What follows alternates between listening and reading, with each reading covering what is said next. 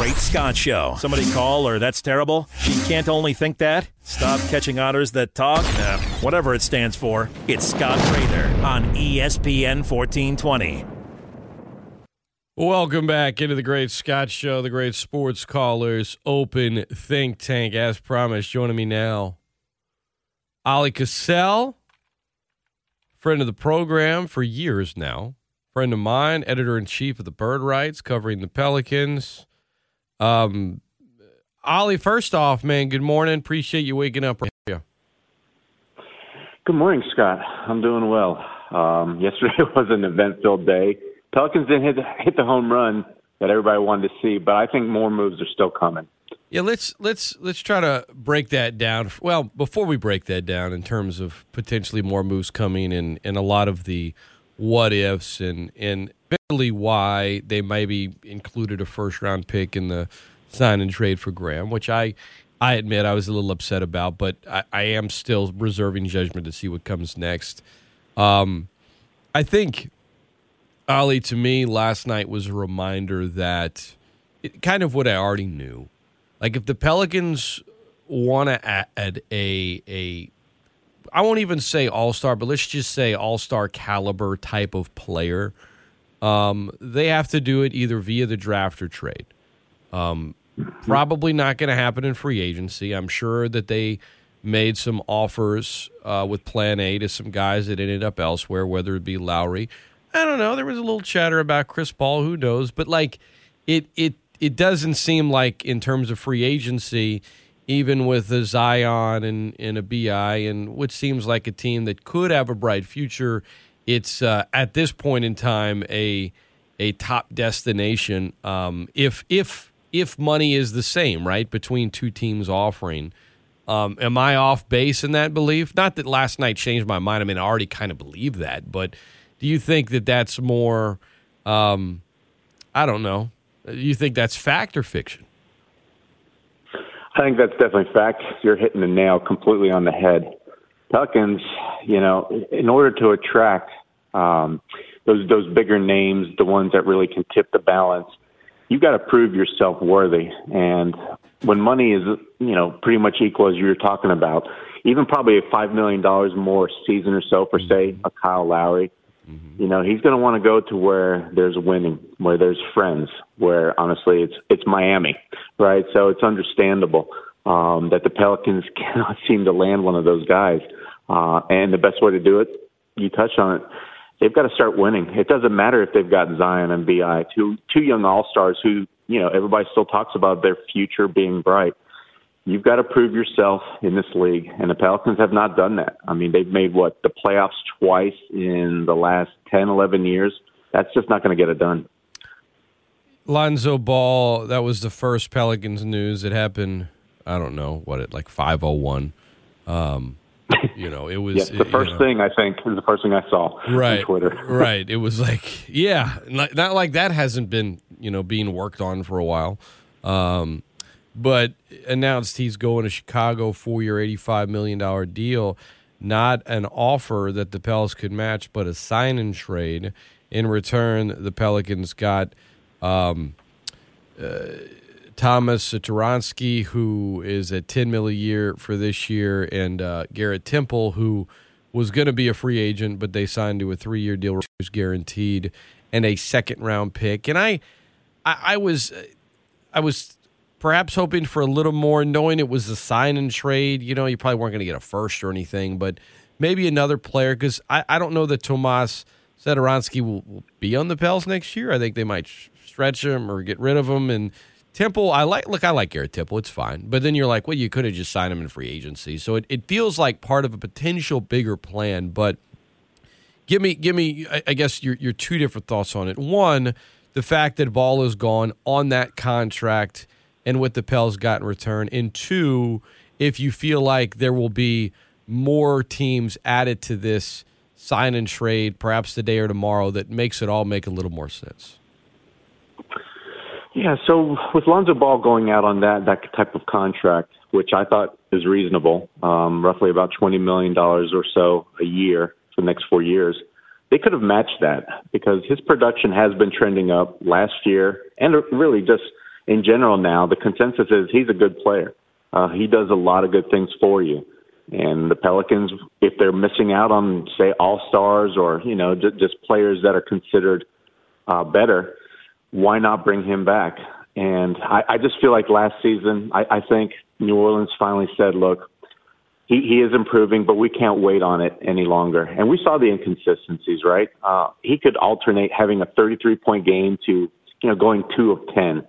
And when, when you're considered the third best player on a team, you've got to be better. And you, you see where the cornerstones are. It's in Zion BI. So they're living, or they're going to live with the uh, growing pains regarding those two players.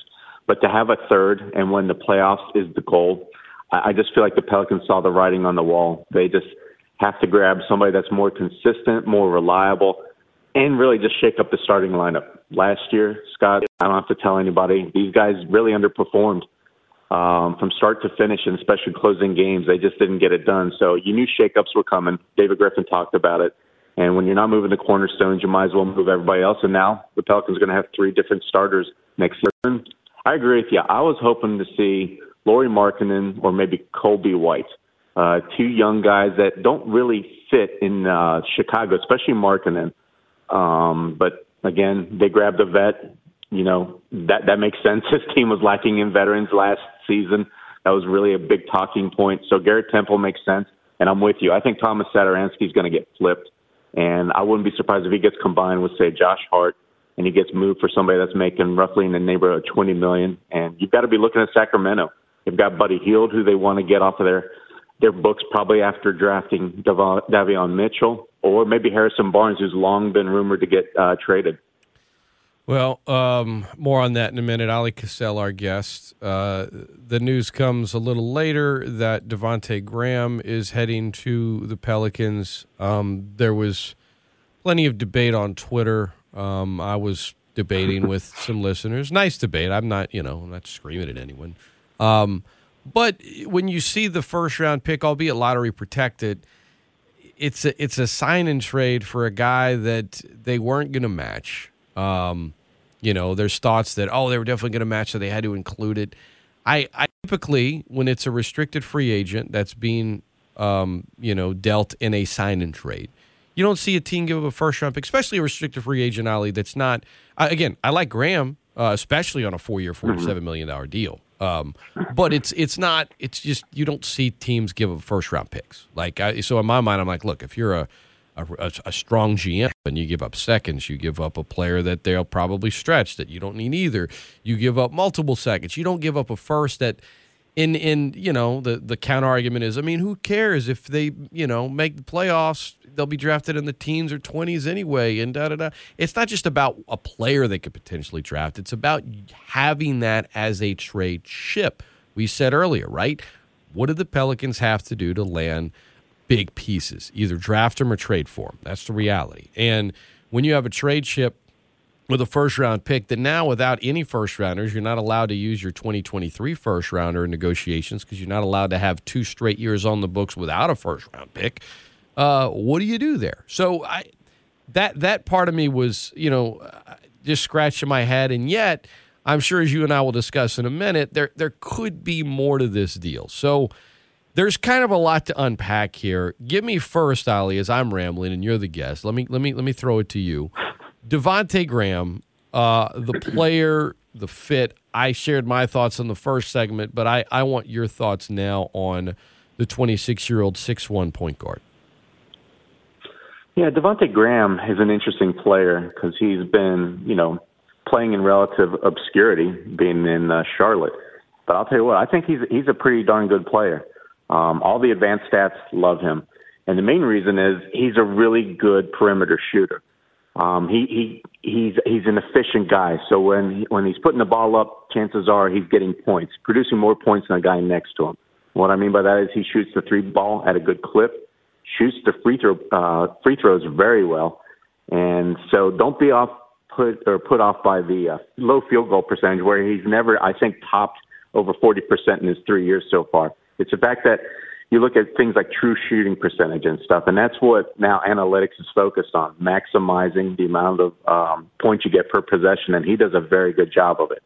But he's the perfect fit along Zion. And I'll, I'll be honest, when you see a guy that can shoot well over 40% on catch and shoots for the last two years, um, a guy who's very efficient with the basketball, I was shocked to see his assist to turnover ratio ranking really right up there with Chris Paul, DeMar DeRozan, and Ricky Rubio. And of course, he's a clutch performer. We saw so many games last year, Scott, where we were pulling our hair out by the end because the Pelicans seemed to never be able to close out victories. They were very rare. He comes up big in those moments, and and he likes it. He has that confidence, that persona. If you look at videos and some of the highlights of him on the internet, it shows this guy. He really gets pumped up for the moment. So New Orleans needed one of those guys, and let's face it, Lonzo wasn't. So I feel like that's part of the reason why he, Devonte is now coming in to replace him because he offers similar things to Lonzo in terms of spreading the floor, being um, a good assist to turnover type of passer. But it's the fact that he can also close games out, and he's got that kind of a different mentality that I think is what New Orleans was striving for. But you're right. I talk though about package. You've got to include that first round pick, and that sh- that shocked me as well when, when I first saw the news from Adrian Wojnarowski. You're right. You don't usually attach such incredible good assets to any sign and trade because usually teams will probably be able to sign that player outright. So why give such, you know, send such a nice return back to uh, the previous team of the players? I've got to think that New Orleans did it because this is this move's really helping them. It's a stepping stone. I think that they probably wanted, they needed to do a sign and trade in order to um, basically fulfill out the rest of their plan that they they're working on. It makes sense for New Orleans to stay over the cap. Now they had cap space to sign him, um, Devonte Graham, that is, but they can do more by staying over the cap, and so you have to facilitate a sign and trade in instances like that. So, like you said, we've got to wait to see what else is coming, but I'm sure there's going to be more. Uh, the Pelicans are sitting roughly over 30 million under the tax line. So if they can stay over the cap, where they never dip below it between the Memphis trades and the Charlotte trade, they'll be able to add a lot more talent. Because otherwise if they just stay the cap space route i think they only have 12 13 14 million somewhere in that range left. Like i said but if you stay over the cap you can still play with up to and add over 30 million. So that is what i'm looking at. That's why i think the pelicans sent out such a valuable asset yesterday. Espn 1420 and com is the great Scott show visiting with oleh kosel um, yeah, it's funny. You see a lot of folks on Twitter explain sign and trades like they like they're some expert, and it's not common knowledge. Like, yes, you don't get as much in a return. It's the more intricate over the cap rules that you're referencing that you don't suddenly see all of these people on Twitter referencing because they have no idea what they're talking about. Um, now you do. I mean, you you know the rules, you know the league, but you know, as you said, if if this is it and now they just signed someone, or maybe they bring Josh Hart back, and I love Hart by the way. But if they're just if that's it, then you know I can't. I can't. I mean, it's it's a D, right? Maybe an F. And again, it's not. I, again, I like Graham on that deal, but it's you're. I don't think you're marginally better than you were last year. Um, I don't. I don't even know that you're necessarily better. That can't be it. Like as you said, including that first round pick, it feels like more of this deal is yet to come because all of these things are agreed to in principle. And if the Pelicans are operating over the cap and they can absorb Graham's contract into a trade exception, which you you can't do if he's just a restricted free agent. You you know you tender and then sign. Um, you can't do some of the other things they're likely wanting to do because you look you, you, you 47 mil over four years for Graham rather than four for 85 for Ball and if you could include it, whether it be into that deal, whether it be an extra layer to the Lonzo Ball sign and trade or to that Memphis Grizzlies one that gets Adams and, and, and Bledsoe out of New Orleans, if you're able to absorb Graham into that trade exception, now the Pelicans can add another player that's making roughly 20 mil per year, give or take. Um, and and then you know you can You can trade and operate over the cap, stay below the luxury tax, and keep your mid-level mm-hmm. exception for a player making mm-hmm. maybe ten mil a year. And who knows? I mean, maybe maybe Josh Hart. The longer he's on the market, maybe it is Hart. Maybe it's someone else. The biannual exception, right? You you still get to keep that as well.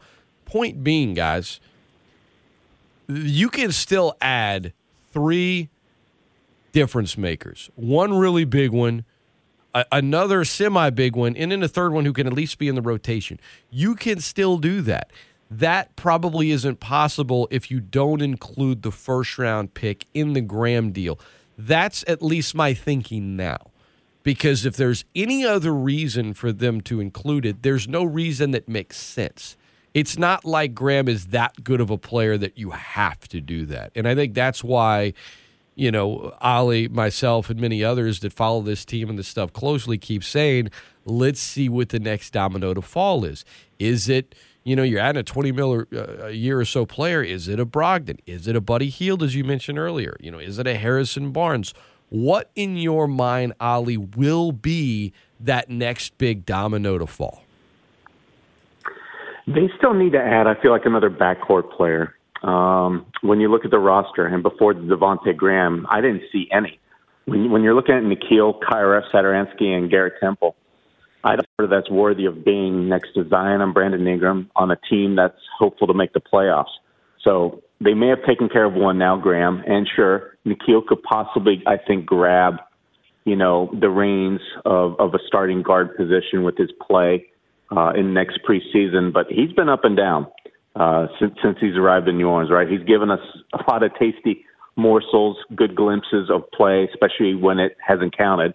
But he also did perform well in his limited time as a starter, so that's still a question. But either way, if you're David Griffin, I don't think you can enter a season with any kind of questions. And he has started the last two seasons, I feel like, with incomplete rosters.